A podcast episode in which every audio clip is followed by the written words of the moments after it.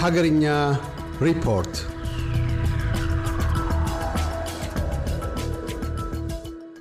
ሰሜን ኢትዮጵያ የተካሄደውን ጦርነት ተከትሎ በአማራ ክልል የደረሰው ውድመት አምስት መቶ ሀያ ሁለት ቢሊዮን ብር መድረሱን በአማራ ክልል በጦርነት የተጎዱ አካባቢዎች መልሶ ማቋቋምና ግንባታ ፈንድ ጽሕፈት ቤት አከናወንኩ ባለው ጥናት ማረጋገጡን ገልጸዋል።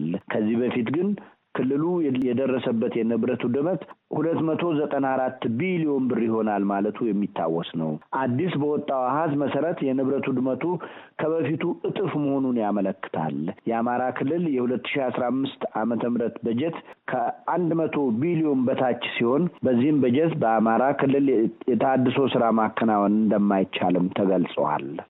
በትግራይ የሰላም ስምምነት ተግባራዊ በሚደረግበት ወቅት የዘር ማጽዳት እየተካሄደ ነው ሲል ሂዩማን ራይትስ ግንቦት ሀያ አራት ቀን ሁለት ሺ አስራ አምስት ዓመተ ምህረት ባወጣው ሪፖርት ሂዩማን ራይትስ ዎች የአማራ ኃይሎችና የአካባቢው ባለስልጣናት በጉልበት የትግራይ ተወላጆችን ማፈናቀላቸውን መቀጠላቸውን የኢትዮጵያ መንግስት ይህንን ድርጊት በመፈጸም ላይ የሚገኙ የጸጥታ ኃይሎችን እንዲያግድ፣ እንዲመረምርና በአግባቡ እንዲቀጣ በማለት መጠየቁ የሚታወስ ነው።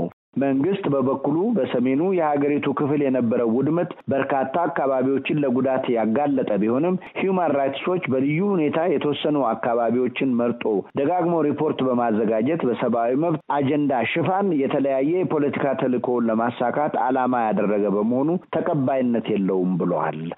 የዓለም የምግብ ፕሮግራምና የአሜሪካ ዓለም አቀፍ የልማት ተራድኦ ድርጅት በትግራይ ሲያከናውኑ የነበረውን የምግብ እርዳታ ከአንድ ወር በፊት ማቋረጣቸውን ተከትሎ እርዳታው በድጋሜ በሚጀምርበት ሁኔታ ላይ የትግራይ ጊዜያዊ አስተዳደር ከአሜሪካ የአፍሪካ ቀንድ ልዩ መልእክተኛ ማይክ ሃመር ጋር መወያየታቸው ተገለጸ።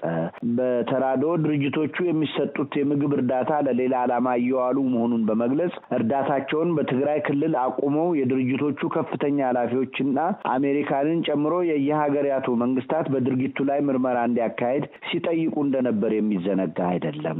የአሜሪካው የአፍሪካ ቀንድ ልዩ መልእክተኛ አምባሳደር ማይክ ሀመር በጅቡቲ ጉብኝት ያካሄዱ ሲሆን ኢትዮጵያ የመጡት ደግሞ ከዚያ ቆይታቸው በኋላ ማክሰኞ ግንቦት ሀያ ዘጠኝ ቀን ሁለት ሺ አስራ አምስት ዓመተ ምህረት እንደነበር ይታወሳል።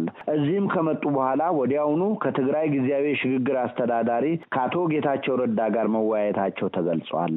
አምባሳደር ሀመር የአሜሪካ ኤምባሲ በኢትዮጵያ ጉዳይ ፈጻሚ ትሬሲ ጆኩብሰን መቀሌን እንደጎበኙም ተገልጿል። አቶ ጌታቸው እንደገለጹትም የምግብ እርዳታው ለመቆሙ የተሰጠው ምክንያት ለታለመለት ዓላማ ያለመዋሉን የሚመለከት ሲሆን ይህንን በተመለከተ ጊዜያዊ አስተዳደሩ ምርመራ አድርጎ የምርመራውን ውጤትም እንደሚያሳውቅ ለልኡካን ቡድኑ መግለጻቸውን ተናግረዋል። አቶ ጌታቸው አያይዘውም አሜሪካ ለክልሉ ሕዝቦች ታደርስ የነበረውን እህል ማድረሷን እንድትጀምር ጥያቄ ማቅረባቸውን ተናግረዋል። ማክሰኞ ግንቦት ሀያ ዘጠኝ ቀን ሁለት ሺ አስራ አምስት ዓመተ ምህረት የሚኒስቴሮች ምክር ቤት ባጸደቀው መሰረት የመጪው የሁለት ሺ አስራ ስድስት የበጀት ዓመት ካለፈው ዓመት ሁለት በመቶ በመጨመር ስምንት መቶ አንድ ነጥብ ስድስት አምስት ቢሊዮን ብር ይሆናል ማለቱን መንግስታዊ የዜና አገልግሎት አስታወቀ። በሁለት ሺ አስራ አምስት ዓመተ ምህረት ተመድቦ የነበረው በጀት ሰባት መቶ ሰማኒያ ስድስት ነጥብ ስድስት አንድ ቢሊዮን ብር እንደነበር የሚታወስ ነው። የሁለት ሺ አስራ አራት የበጀት ቁመት አምስት መቶ ስልሳ አንድ ነጥብ ሰባት ቢሊዮን ብር እንደነበር እና በዚህም የቀጣዩ የሁለት ሺ አስራ አምስት ዓመት በጀት ዓመት አርባ በመቶ ጨምሮ ወደ ሰባት መቶ ሰማኒያ ስድስት ነጥብ ስድስት አንድ ቢሊዮን ብር እንዲያድግ መደረጉ ተገልጿል። በዚሁ አይን ወደ ኋላ ሲመለከቱት የሁለት ሺ አስራ ሶስት በጀት ዓመት አራት መቶ ሰባ ስድስት ቢሊዮን ብር የነበረ ሲሆን በሁለት ሺ አስራ ሁለት ጸድቆ የነበረውም ሶስት መቶ ሰማኒያ ስድስት ነጥብ ዘጠኝ ቢሊዮን ብር እንደነበር አይዘነጋም። ከሶስት መቶ ሰማኒያ ስድስት ነጥብ ዘጠኝ ቢሊዮን ብር ተነስቶ ባለፉት ሶስት ዓመታት ወደ ስምንት መቶ አንድ ነጥብ ስድስት አምስት ቢሊዮን ብር መሸጋገሩ ግን እጅግ ሰፊ ልዩነት እንዳለው የሚያመለክት ነው። በዚህ አይን ወደ ኋላ ሲመለከቱት በመጪው ዓመት ከተያዘው ስምንት መቶ አንድ ነጥብ ስድስት አምስት ቢሊዮን ብር ውስጥ ለፌዴራል መንግስት መደበኛ ወጪዎች ሶስት መቶ ስልሳ አምስት ነጥብ ስድስት ቢሊዮን ብር መመደቡም በዚሁ ጊዜ ተገልጿል። ከዚህ ውስጥ አመዛኙ ለብድር ዕዳ መክፈያ ይውላልም ተብሏል። ለፌዴራል ካፒታል ወጪ የተመደበው ደግሞ ሁለት መቶ ሰባት ነጥብ ዘጠኝ ቢሊዮን ብር ሲሆን ለክልሎች ድጋፍ ሁለት መቶ ሰላሳ አራት ቢሊዮን ብር እንደሚሰጥ በአዲሱ ዓመት በጀት ውስጥ ተካቷል። ለካፒታል ወጪ ይውላል ከተባለው ሶስት መቶ ስልሳ ዘጠኝ ነጥብ ስድስት ቢሊዮን ብር ውስጥ ሁለት መቶ ሶስት ነጥብ ዘጠኝ ቢሊዮን ብር በጀት ካለፈው ዓመት ጋር ሲነጻጸር በአስራ አምስት ቢሊዮን ብር እንደሚያንስ ተመልክቷል። ጭማሪ የታየበት ደግሞ ለፌዴራል መንግስት መደበኛ ወጪ የተመደበው ሲሆን ይህም በአራት ቢሊዮን ብር ከፍ ማለቱ ተገልጿል። ይህም በዕዳ ከፈላ ምክንያት ነው ተብሏል። በዚህ በሁለት ሺ አስራ አምስት የበጀት ዓመት ለሰራተኞቻቸው ደሞዝ መክፈል አቅቷቸዋል የተባሉት ክልሎች ለመጪው ዓመት በሀያ አምስት ቢሊዮን ብር እንዲደጎሙ ተደርጓል በማለት የበጀት ቀመሩን ያስረዱት የገንዘብ ሚኒስትሩ አቶ አህመድ ሽዴ ተናግረዋል። ምክር ቤቱ የበጀት እቅዱን በዝርዝር የያዘ ረቂቅ አዋጅ ከተወያየበት በኋላ ወደ ህዝብ ተወካዮች ምክር ቤት መላኩም ገልጿል። ትናንት ሰኔ አንድ ቀን ሁለት ሺ አስራ አምስት ዓመተ ምህረት የገንዘብ ሚኒስትሩ አቶ አህመድ ሽዴ በህዝብ ተወካዮች ምክር ቤት ተገኝተው ስለ ሁለት ሺ አስራ ስድስት የበጀት ዓመት ሰፊ ማብራሪያና ገለጻ ሰጥተዋል።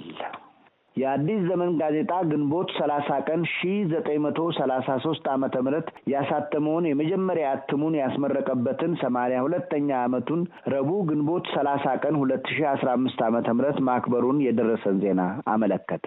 የዚህን ጋዜጣ መጀመር ያበሰሩት የቀድሞ ንጉሠ ነገሥት ግርማዊ ቀዳማዊ ኃይለ ሥላሴ እንደነበሩ የሚታወስ ነው። በወቅቱ እሳቸው ይህ የአዲስ ዘመን መጀመሪያ ቀን ነው ብለው በተናገሩት መሰረት ጋዜጣውም አዲስ ዘመን ተብሎ ከዚያን ጊዜ እስካሁን ድረስ ተሰይ ተሰይሞ ሊዘልቅ በቅቷል። ባለፉት ሰማንያ ሁለት ዓመታት ውስጥ ግርማዊ ቀዳማዊ ኃይለ ሥላሴን የሚጠሉ መሪዎች የተፈራረቁ ሲሆን በጋዜጣው አናት ላይ ይህ አዲስ ዘመን ነው በማለት እሳቸው የተናገሩት ንግግር በጋዜጣው ላይ መታተም ያቆመው ንጉሠ ነገሥቱ ከስልጣን እስከወረዱበት እስከ መስከረም ሁለት ቀን ሺ ዘጠኝ መቶ ስልሳ ሰባት ዓመተ ምህረት ድረስ መሆኑ ይታወቃል። ያም ቢሆን እጅግ አምርረው የሚጠሏቸው ኮሎኔል መንግስቱ ኃይለ ማርያምም ሆኑ የእሳቸውን ወንበር ወራሽ አቶ መለስ ዜናዊ ጋዜጣውን አኮስሰው ከማሳጠ ቸው በቀር ስሙን የመለወጥ አዝማሚያ አሳይተው እንደማያውቁ ይታወቃል። ይልቅስ ፕሬስ ድርጅት በሚባለው መንግስታዊ አደረጃጀት ስር የዛሬይቱ ኢትዮጵያ የሚለው ቅዳሜ ቅዳሜ ይታተም የነበረው የአማርኛ ጋዜጣ እንዲዘጋ መደረጉ የሚዘነጋ አይደለም። አዲስ ዘመን በቅድሚያ ሳምንታዊ ሆኖ በአጫጭር ገጾች በታብሎይድ መልክ የተጀመረ ጋዜጣ ሲሆን ትንሽ ቆይቶ ዕለታዊ ሆኖ በሰፊ ቅጂ broadsheet page መታተም መጀመሩ ይታወቃል። ሆኖም ወደ ህወሀት መውደቂያ አካባቢ አዲስ ዘመን መጀመሪያ ሰሞን ማለትም የዛሬ ሰማንያ ሁለት ዓመት ይታተምበት በነበረው መጠን ህትመቱ እንዲቀጥል ተደርጓል። ንጉሠ ነገሥቱ በድል አድራጊነት ሚያዝያ ሀያ ሰባት ቀን ሺ ዘጠኝ መቶ ሰባ ሰባት ዓመት ሰላሳ ሶስት ዓመተ ምህረት ወደ አዲስ አበባ ከተመለሱ አንድ ወር ከሶስት ቀናት በኋላ አዲስ ዘመን ዕለታዊ ጋዜጣን አስጀምረው ዘንድሮ ግንቦት ሰላሳ ቀን ሁለት ሺ አስራ አምስት ዓመተ ምህረት ሰማንያ ሁለተኛ ዓመቱን ሊያከብር በቅተዋል። አርብ ግንቦት ሀያ አምስት ቀን ሁለት ሺ አስራ አምስት ዓመተ ምህረት በአዲስ አበባ በአንዋርና ቤኒን መስጅዶች ከአርብ የጁማ ጸሎት በኋላ ከጸጥታ ኃይሎች ጋር በተፈጠረ ግጭት በቁጥር ያልተገለጸ የሰው ሕይወት መጥፋቱንና የተወሰነ ቁጥር ያላቸው ሰዎች የአካል ጉዳት እንደደረሰባቸው ተገልጸዋል። ሕይወታቸው ያለፈባቸው ሰዎች ወደ አሚን ሆስፒታል መወሰዳቸውን የደረሰን ዜና ጨምሮም ያስረዳል። በግርግሩ ጉዳት የደረሰባቸው በመስጅዶች ግቢ ውስጥ እንዲቆዩ መደረጋቸውን በአካባቢው የነበሩ ሰዎች ተናግረዋል።